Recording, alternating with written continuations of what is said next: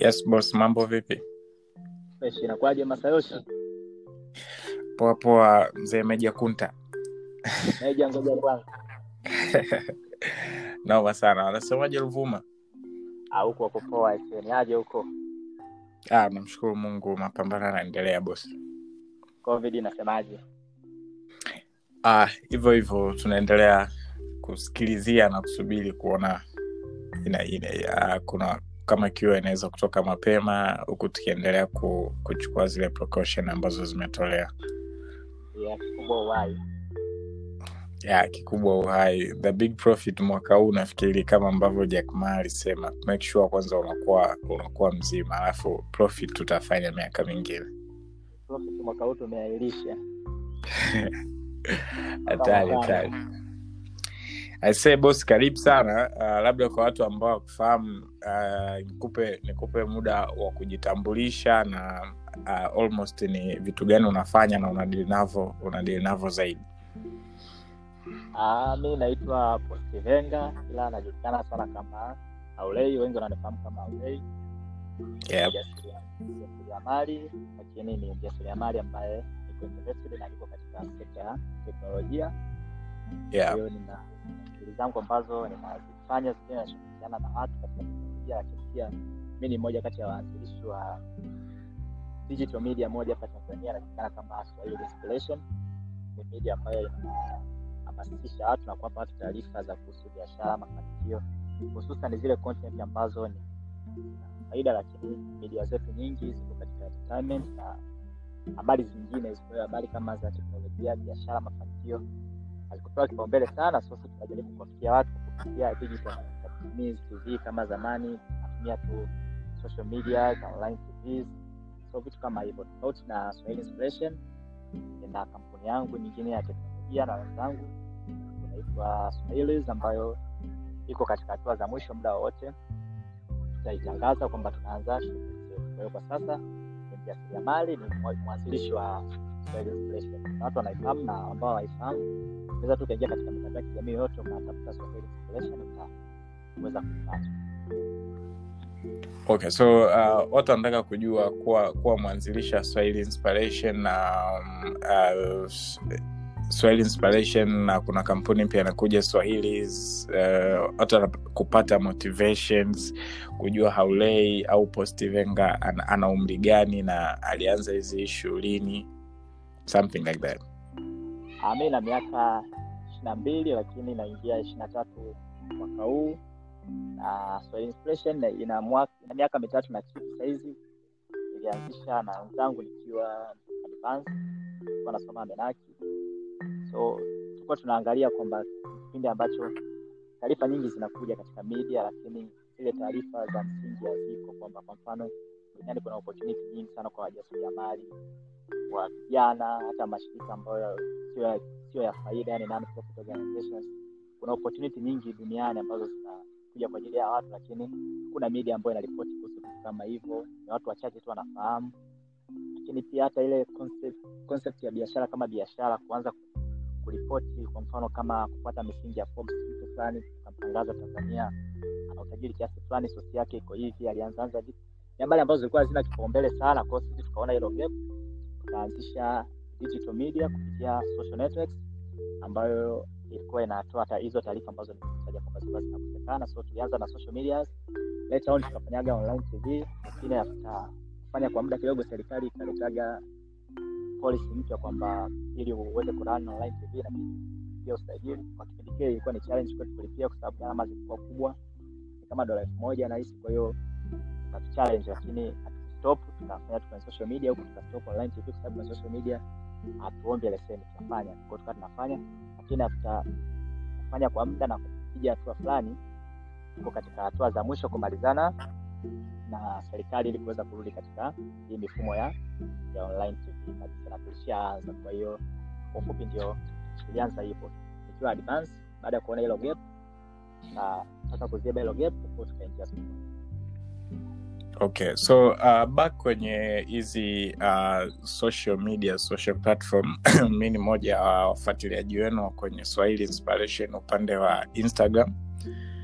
Na uh, na mara nyingi sana mmekuwa mmekuwa mki kwa, kwa mimi nimekuwa nikinufaika sana kupata new informations uh, tena kwa kwa kwa kwa vijana kwa sababu moja ya, ya, ya tatizo kubwa sana ambalo tunalo tanzania ni kwa matumizi ya lugha tukubali tukatae. Kwa hiyo uh, ya kupitia kupitia swahili inspiration page ya instagram mara nyingi sana huwa napata a lot of information au sometimes ni information ambazo ni very rare kukutana nazo. Ni mpaka kweli mtu huwe kweli uko engaged au uko deep sana lakini pale swahili inspiration inakuja tu kama news feed then napata napata articles na najifunza na kuna baadhi ya vitu navyoongeza. So kwa upande wa kwa upande wa instagram account ile i want to congratulate ni, bo, ni bonge moja ya platform ambayo mimi pia huwa huwa, huwa, napita na huwa na gain baadhi ya vitu tofauti.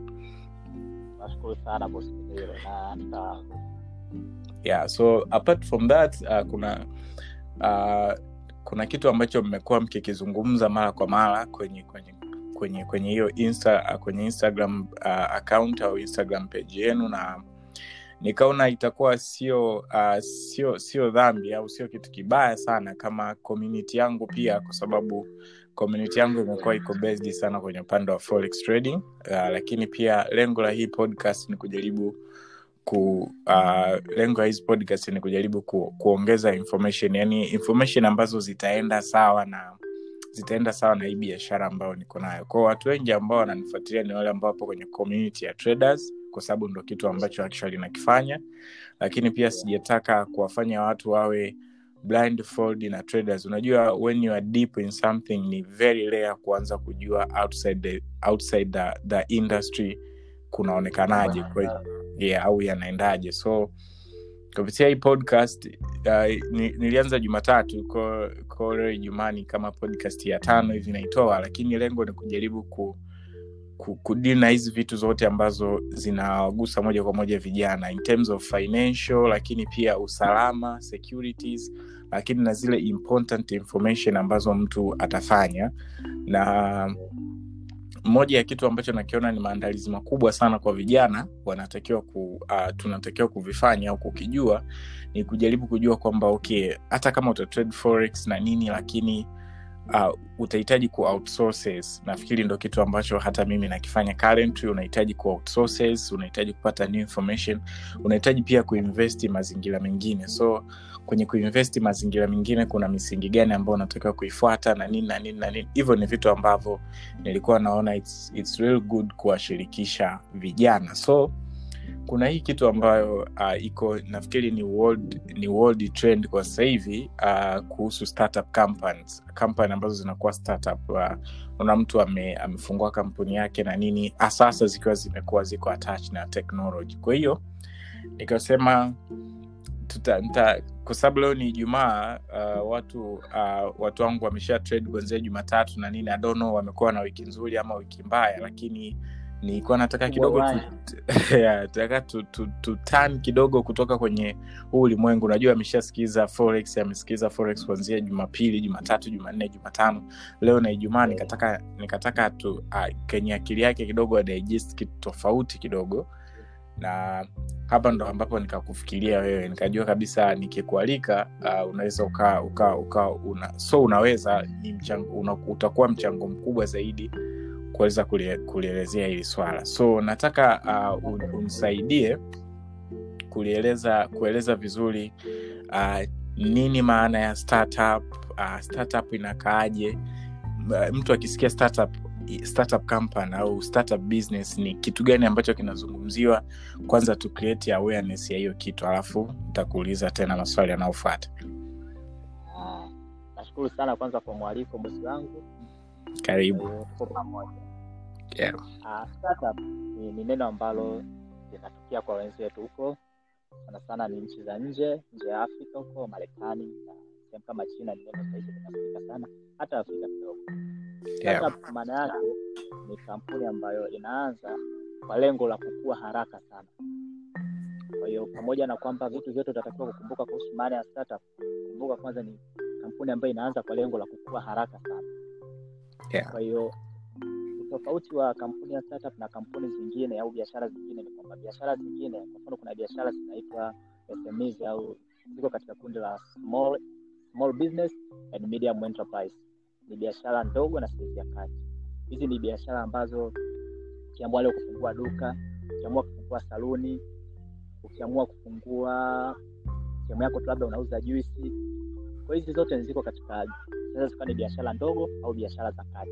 Kwa hizi zote sio startup kwa sababu ukiangalia biashara hizi za juisi au biashara za saluni za nini ukuaji wake una limit haziwezi kukua sana na kwa haraka. Ndio maana tunaweza leo tukabeti kwamba mtu akawa anafungua hapa saluni muda huu ambao mi nawe tunafanya interview mtu anafungua saluni lakini tukasema huu baada ya miaka kumi pamoja na hii saluni yake kuifungua leo hata kama ameanza na mtaji wa saluni ya milioni kumi nakwambia baada ya miaka kumi kupitia hii biashara ya saluni huyu mtu hii biashara ya saluni haitakuja kuwa na mapato ya bilioni kumi kwa mfano yeah. unaweza kuona kabisa kwamba ni miaka kumi mtu anaanzisha biashara lakini hata bilioni kumi ambayo ni dola milioni tano labda hataweza kufikia Yeah. kwenye mapato yake kwao unakuta kwamba maana yake ni kwamba biashara hii ukuaji wake ni mdogo na haikui kwa haraka. Kwa huu huu ni mfano wa biashara mtoto katika kundi la small and medium enterprise. Lakini kuna upande mwingine biashara zinaitwa corporate. Corporate Yeah. na biashara naona kama benki CRDB na ma corporate mengine kampuni zingine.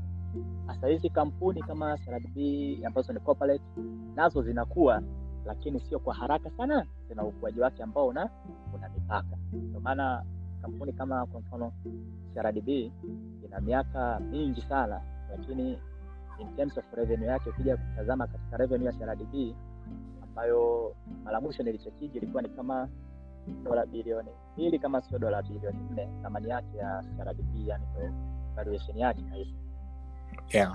hiyo ndio dola bilioni lakini ukija kwenye kampuni startup unakuta zingine zimeanza zina miaka minne tu lakini zina revenue kubwa na thamani kubwa kuliko hata hii CRDB.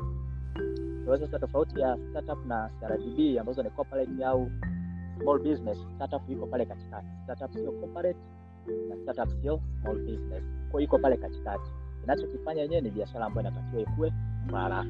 Sasa biashara startup inakuaje kwa haraka? Ndio maana unazisikia startup nyingi ziko na teknolojia, kwa sababu teknolojia ni moja kati ya kitu ambacho kinatoa leverage sana kwa biashara kukua.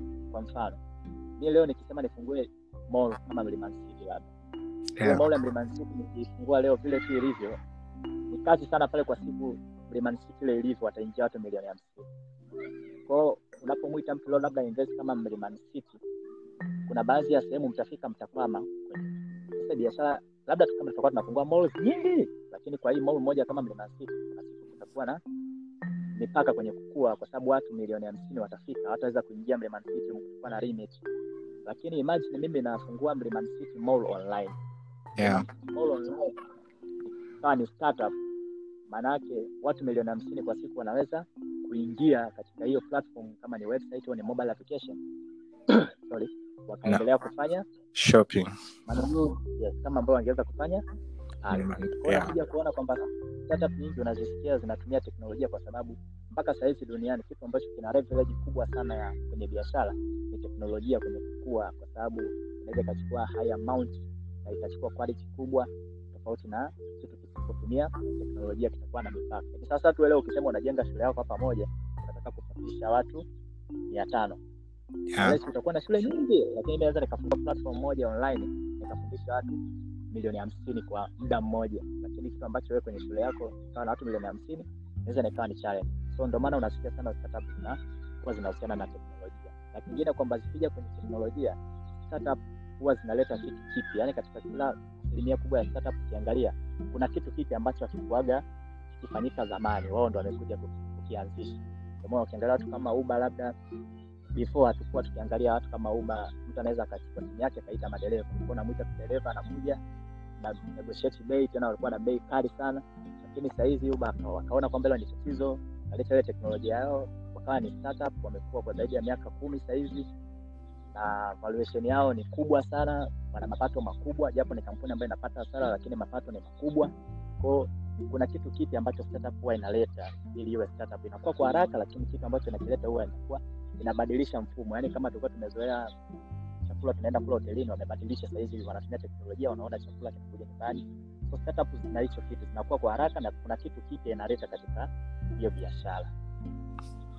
yeah, sure. um, hiyo nafikiri ni moja ya kitu ambacho nilikuwa na nakifikiria pia uh, kuna kuna ile kuna ile kasumba fulani ambayo vijana wengi tumekuwa nayo kwamba watu wanaamini kwamba ukiwa una physical location ama ukiwa una physical office kwenye kwenye biashara yako ndio uh, ndio mafanikio. Lakini ukijaribu kuangalia zile learning cost za ofisi yako maybe umepanga kuna masuala ya electricity labda kuna mtu ambaye anakusaidia usafi na nini na nini.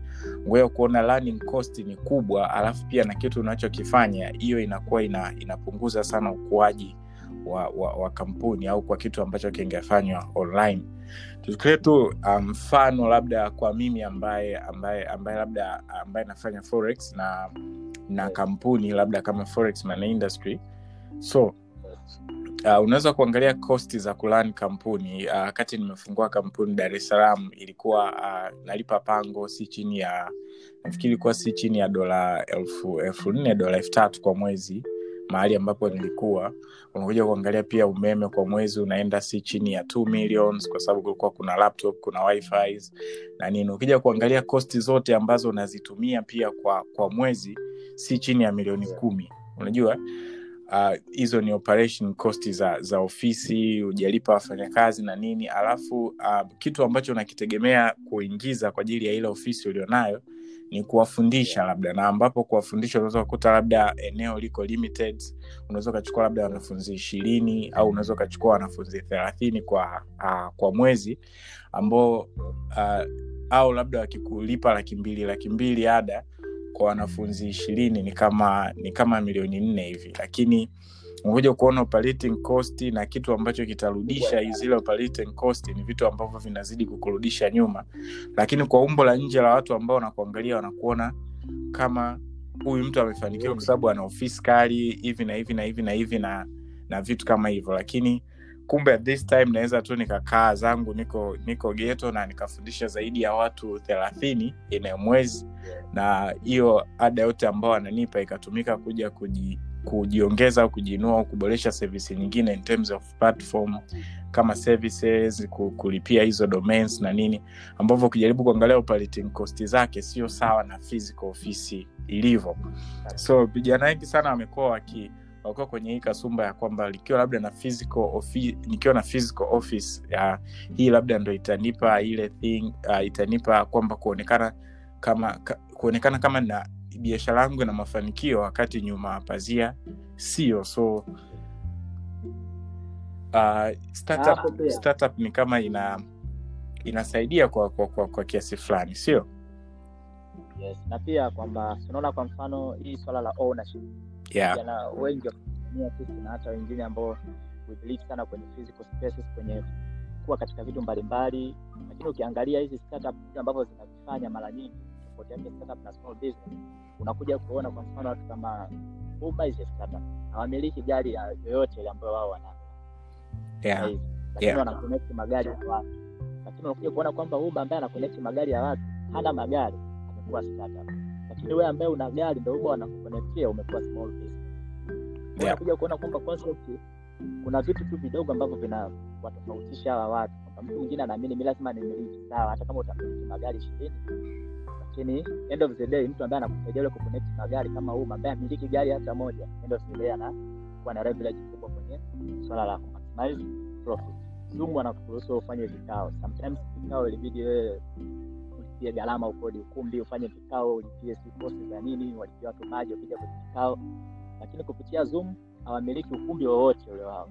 Yeah. wanachokifanya wana teknoloji ambayo imerevelage nyinyi kuweza kuwasiliana na pia wanaenda mbali zaidi sahizi kuimajini kabisa ule uhalisia. Naweza nikawa nafanya zoom na wewe nikachagua background yangu iwe vipi. Kwa hiyo yani tunaletea ule utaratibu ambao mindset ibadilike kwamba owning something sio kwamba ndo ndo na nini na profit yake watu ambao hawa own vitu Mm. ndio wana maximize profit kwa kiasi kikubwa kuliko wewe ambayo una own vitu so kwa vijana kama una biashara unafanya una duka labda ni kitu kizuri umethubutu kuanzisha kitu kufanya kitu lakini kwenye swala la profit ili ziwe kuja ziwe kubwa zaidi sana yani unless wewe lengo lako sio kutengeneza profit kubwa sana lakini kama lengo lako ni kuja kutengeneza profit kubwa sana teknoloji ni kitu ambacho huwezi kukiepuka lazima ujifunze.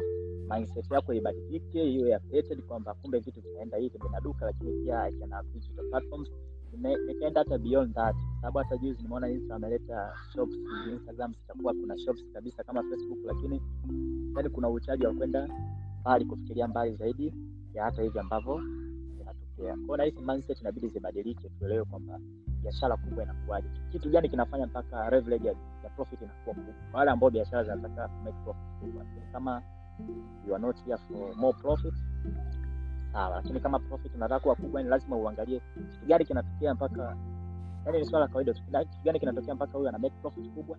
Kitu gani kinatokea mpaka huyu ana make profit kidogo why small business iko limited kwenye kukua. Kwa nini kuna siku biashara yangu itafika ita itaishia ukuaji wake hapa? Na kwa nini huyu bwana mtu kama uba mpaka sahizi anakwambia labda ana- anatumiwa na watu milioni mia ngapi huko labda lakini bado sana anakwambia nini, ni bado sana ndo mwanzoni sana watakuja kutake over kwa watu wengi sana. Kwa ukiwa na mindset kama hivi utaweza sana kushape biashara yako hata kupivot kwamba biashara yangu ilikuwa hivi lakini nao ya change ili niendane na sehemu ambapo nataka kuwa leverage technology.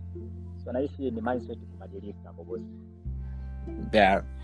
It's very helpful nafikiri. Na uh, kitu cha mwisho ambacho labda nilikuwa na nahitaji uh, kukizungumzia na nini ni katika ile uh, uh, nafikiri tunarekebishana tuna tunarekebishana tu zile mindset ambazo kulingana na uhalisia wa sahivi na, na na trending ya dunia ilivyo vijana wanatakiwa kubadilisha kubadilisha mindset zao kwao tumeona ni kwa namna gani unaweza kubadilisha mindset ya ku, ku, ku, kutengeneza hiyo kutengeneza hiyo physical na nini kuja kurudi kwenye uh, kutengeneza physical na kwenda na teknolojia ambavyo inafanya lakini pia pale mwanzoni tu yeah. Kwa mfano sasa hivi kuna kuhusu angalia kuna physical products zinakuja ambazo ni products ambazo unaweza ukazishika. Watu wanatumia kitu internet of kwamba ni kitu ambacho leverage yake bado ni kubwa japo ni physical. Kwa kuna muda angalia kama unatafuta na kitu physical leverage yake pia ikoje. Kwa mfano unaona na kama smartwatch ziko sasa lakini zimekuwa zinatumia teknolojia kukupa notification kwenye simu. Yani ni kitu chochote ambacho kina physical thing lakini na kuwa kimekonektiwa na internet. Kwanza value yake inakuwa kubwa. Na hata watu ambao wanatengeneza sasa hivi tunarudi kule kule kama startup wanajaribu kuangalia kitu gani kipya wataleta. Kwa zamani mi nikiwa na saa nachokifani kuangalia muda. So innovators ambao wanakuja hizi startup wanasema why mtu anatakiwa avae saa kwa ajili ya kuangalia muda? Lakini mtu anaweza akavaa saa ikatrack mapigo yake ya moyo ikampa notification za message saa inaweza ikapokea simu. Saa inaweza ikafanya vitu mbalimbali. So zikiwa na add value na kitu kama saa physical, not limited. Na pia mtu anaweza kawa anaproduce saa hizo smartwatch na end of the day anazidistribute kupitia tu platform. Na wengine wana platform zao ambazo ndo zinauza hizo smart products zao and they're doing good. Ko kesho ni kwamba if you want to maximize profit kwenye biashara if you don't want sio mbaya. Lakini kama unataka kumaximize profit kwenye biashara na biashara ziwe kubwa yani huwezi ukaikimbia teknolojia. Na faida ya kwamba ukiwa una leverage kwa kutumia teknolojia biashara ikiwa kubwa maanake impact yake sio tu kwamba wewe utafaidika tu profit wewe utaimpawa watu wengine utalipa kodi kubwa utasaidia serikali. Yani impact itakuwa ni kubwa sana kuliko wewe tu leo ambavyo unafanya kitu ambacho unakifanya. Unakifanya yeah. That, that the things kwa sababu saa hizi za kawaida unaweza ukanunua saa kwa chini ya dola tano sindio saa za chini ya dola tano kuna saa dola kumi na zile saa za gharama zaidi unaweza kukuta labda ni dola hamsini dola sabini na tano dola mia mbili ambazo kwa hizi kwa vijana tunavaa. Lakini ukijaribu kuangalia kama smartwatch ni zaidi ya dola mia saba au dola mia saba hamsini ila value tu ambayo imekuwa added pale ni kwamba sometimes uhitaji kuwa na simu yako mfukoni utapokea simu kwa kupitia saa au itapima mapigo ya moyo itapima activities ambazo umezifanya kwa siku. Kwa hiyo ni value hiyo inakuwa ni saa lakini kuna value imeongezeka na inaongeza pia profit kwa kwa yule mtayarishaji au mtengenezaji wa, wa iko kitu. So regardless it's a physical au au ni, ni digital things. Yes.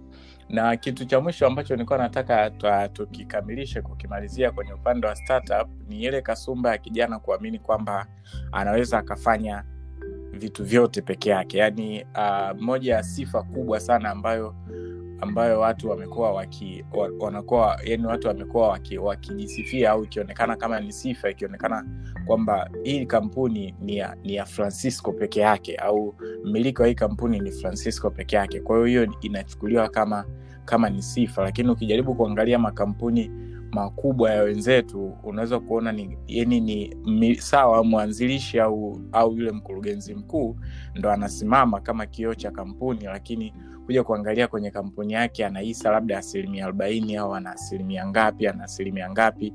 Na ukijaribu hata kuangalia kwenye mitandao ya kijamii mfano kama currently diamond alikuwa alikuwa yuko anakuwa attacked kwamba anajisifia wasafi tv labda na wasafi redio ni za kwake lakini kumbe yeye ana asilimia chache tu kuna mtu mwingine. Kwa hiyo hiyo kuwa kufanya business kwa namna hiyo inaonekana kama kama bado mtu hajafanikiwa. So uh, kwenye startup tumeona watu mbalimbali ambavyo wanakuwa tu wana idea lakini kwa sababu biashara inatakiwa i, uh, ispike mapema au itengeneze faida haraka lazima uwakaribishe investors lazima uwakaribishe watu ili wa, waweke mzigo kwa ajili ya kupush hiyo biashara ili uh, iwekwe capital then return yake iwe kwa muda fulani. So labda ungeweza kuexplain pia hii mindset ya kwamba kama mimi na kampuni basi mimi ndo niwe mmiliki wa kampuni 100 sihitaji kushirikisha watu au, ni, au, au na vitu kama hivyo hapo bosi cha kwanza kama ulivyosema kuwa mindset kwamba yani sisi tunaona na, lakini tunaona kwamba sifa kubwa ni mimi kuwa namiliki kitu fulani asilimia mia moja yeah. sasa changamoto kwa sababu tofauti yake pia maanake watu wengi hao ni small business ni watu wenye biashara ndogo ana duka na saluni Yeah. ana sifa nataka nimiliki kitu asilimia mia moja lakini ukija kwenye ulimwengu wa startup labda ambao mimi pia nipo Mm. mambo ni tofauti sana kwa sababu kwanza tu unapoanzisha popote unapotaka uombe investment au ambayo ni grant ni sometimes unapata support ya grant ambayo hautairudisha ni umetoa tu kama msaada au investment wale wanaokupa investment au msaada asilimia tisini hawawezi kukupa hela kama umeanzisha kitu peke yako. Yani kama una co-founder yani they will never. Ni kitu ambacho kiko hivyo yani kama unaanzisha biashara uko peke yako mostly hawawezi kukupa hela. Either ni kuinvest au ni msaada. Lakini kwenye small business Yeah. take it kwa sababu si duka si langu biashara si yangu na elfu hamsini yangu au na laki moja yangu na nitaweka. Kwa sababu pia kitu kingine kwenye startup ambacho watu waelewe ni kwamba startup na jamaa mmoja anaitwa Paul Graham ni mwanzilishi wa Y Combinator anasema kiuhalisia kiweka siasa pembeni Mm. hela ambayo inahitajika hela ambayo inahitajika kuianzisha startup mpaka kuifanya startup ikue kwa haraka itengeneze faida ni hela ambayo wengi baba zetu mama zetu familia zetu haziafodi hiyo hela umeona eh? Yeah. kwa hiyo end of the day biashara mtu akiwa ana duka ana saluni huwezi ukamsikia hata anafikiria mtatafuta siku moja si invest si nitafanyaje? Never. Lakini biashara kama startup toka mwanzoni yani kwa mfano mimi sahizi nina kampuni yangu nina wenzangu tayari ambao tushaanzisha. Mm. tofautiana tumiliki kwa pasenti kadhaa tunamiliki kampuni tumeanzisha. Sasa tayari tunajua kwamba whenever we go mindset yetu tayari iko ready kwanza toka tumeanza tushagawana hisa watu kadhaa. Lakini tunapoja tunapoenda tena tutakapokutana na investor umiliki wetu pia utapungua kwa sababu au mainvestor itabidi watupe hela sisi tuwape. Mwape hisa. siku na make profit kubwa wao wapate profit. Kwao unakuta kwenye startup at least tumesaidiwa sana toka unavyoanza hiyo mindset iko kwamba najua kwamba lazima niwe na co-founders kuanzisha kampuni tunagawana hisa lakini tutakapofika mbele pia umiliki wetu utazidi kupungua lakini umiliki wetu utapungua huku profit inakuwa kubwa. nakuwa kubwa. Sasa kwenye, small business changamoto kwa sababu mtu toka anaanza anajua ni mimi. Kwa akishafikia katikati ambapo hata amestaki kukua when ni go na kumwambia bwana you have na hii advantage inabidi labda upate investor ainvest wewe umiliki wako utapungua kidogo. Kuelewa inakuwa ni kazi sana kwa sababu mindset yake tayari inaamini mimi peke yangu. Yeye afikiri kwenye kukua kwamba itabidi ikue sana anafikiria ni bora nimiliki mimi asilimia mia moja za lakini nitengeneze milioni mia kwa mwaka kuliko mi kumiliki asilimia ishirini nikatengeneza bilioni kumi kwa mwaka. Kwao unakuta yani hiyo ni mindset tu ambao yani sielewi vizuri lakini mtu akipiga mahesabu ni ni kitu kidogo tutakuchezesha akili unaweza uka ukanini so you go to investors wao hawawezi kwa sababu investor akiingia kusaidia nataka apate profit. So obvious lazima umpe hisa.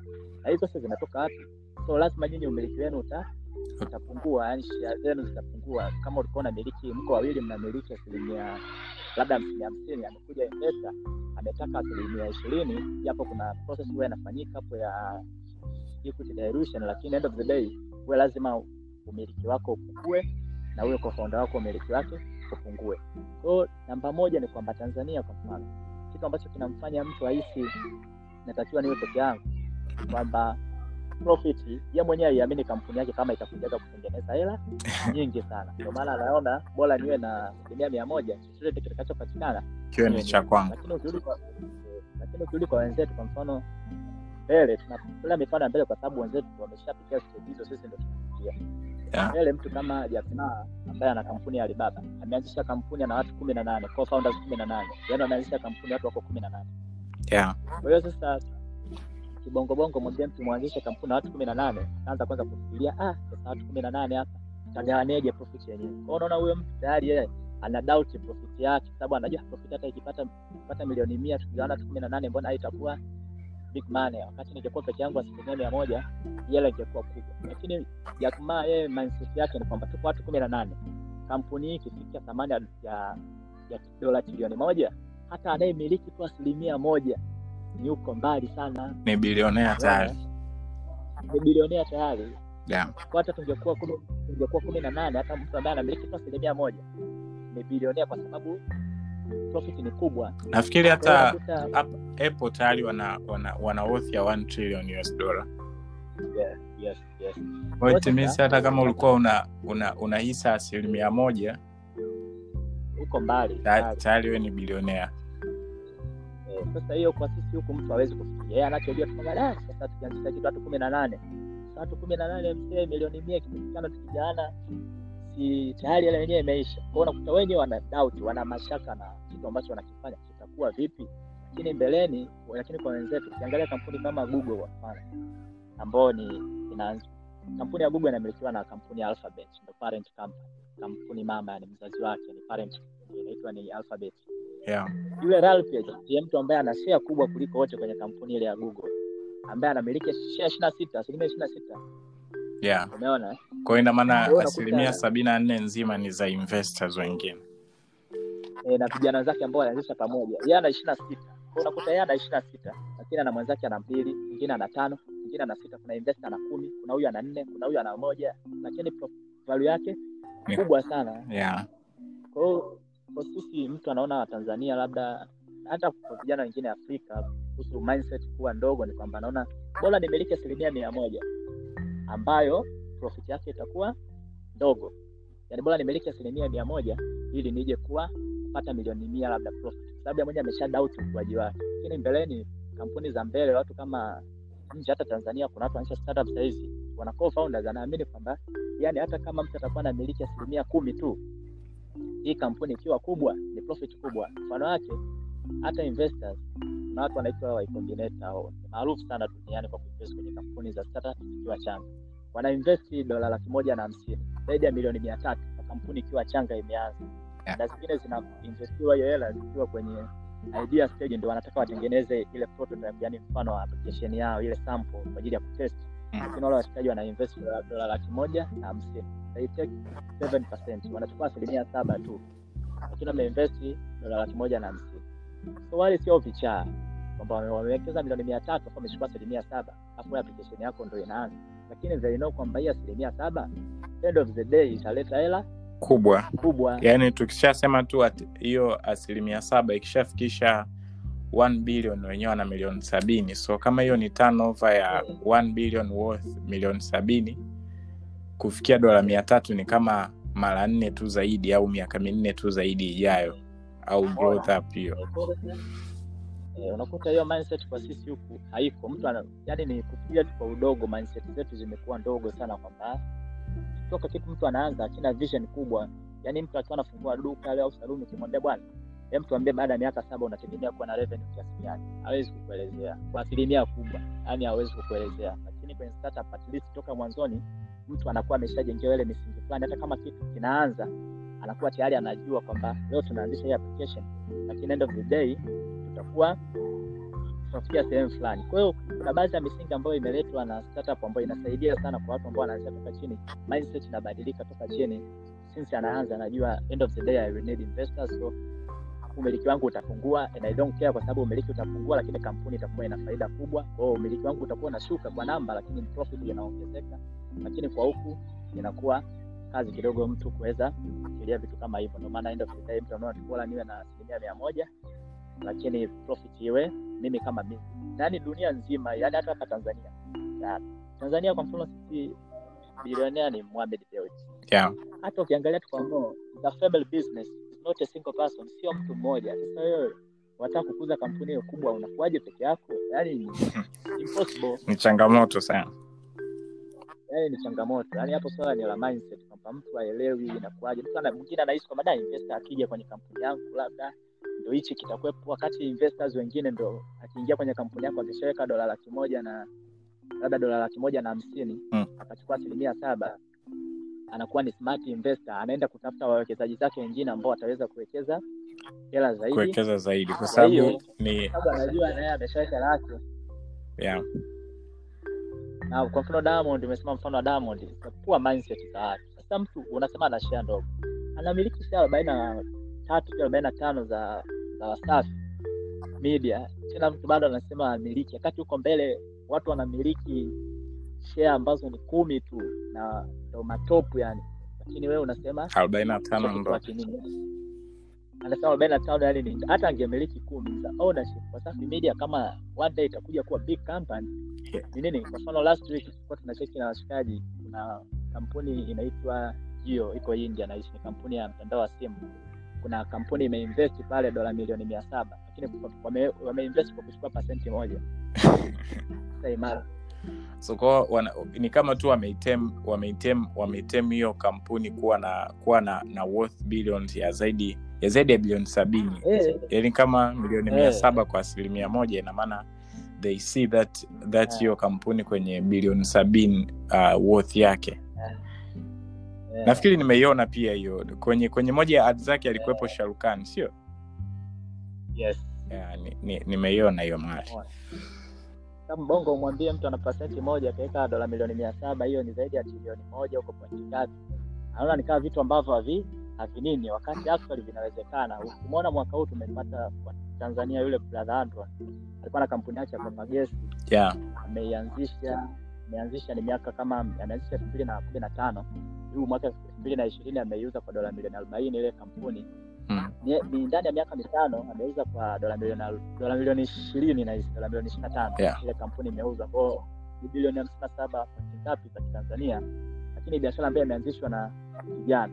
Lakini kwa kampuni zetu za tanzania hapa ni nyingi sana ambazo kwa miaka mitano yani hata iwe corporate ukija ungekuwa na thamani ya ile kampuni kuwa value na kwa dola mia arobaini ingeteki muda mrefu sana. Lakini jamaa ndani ya miaka mitano wameweza kufikisha kampuni mpaka inaweza kuuza dola milioni ishiri na tano. Na stili anamiliki ana, ameuza kampuni na mrahisi sana. Anamiliki ana pia kwa sababu itaendelea kukua.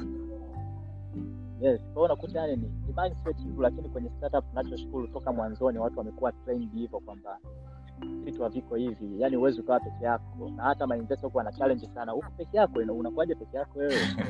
Yeah. ona lakini kwa huku sisi sure i hope tuta, tuta tena another time later on uh, kuona kama tunaweza pia tuka tuka tukaenda deep zaidi ku, kuhusu hizi mindset actually kwa sababu uh, idea ilikuwa ni kuongelea startup lakini pia tatizo lingine ambalo tumekuja kuliona katika tunavyoendeleza majadiliano ni uh, ni mindset tofauti kutoka kutoka kwa watu ambao wanaingia kwenye biashara. So nafikiri next time pia tutakuja tutakuja pia kuongelea mindset za biashara. Unavyotaka kufanya hizi okay hakuna mtu ambaye anataka kufanya biashara alafu ikawa iko dormant. Yani biashara inafanya consolidation miaka kumi miaka mitano.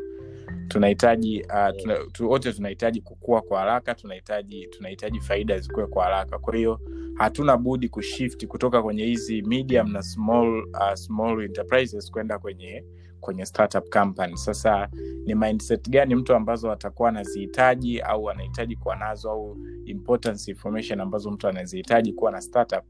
Nafikiri nitakualika tena siku nyingine ili tuje kulizungumzia hilo.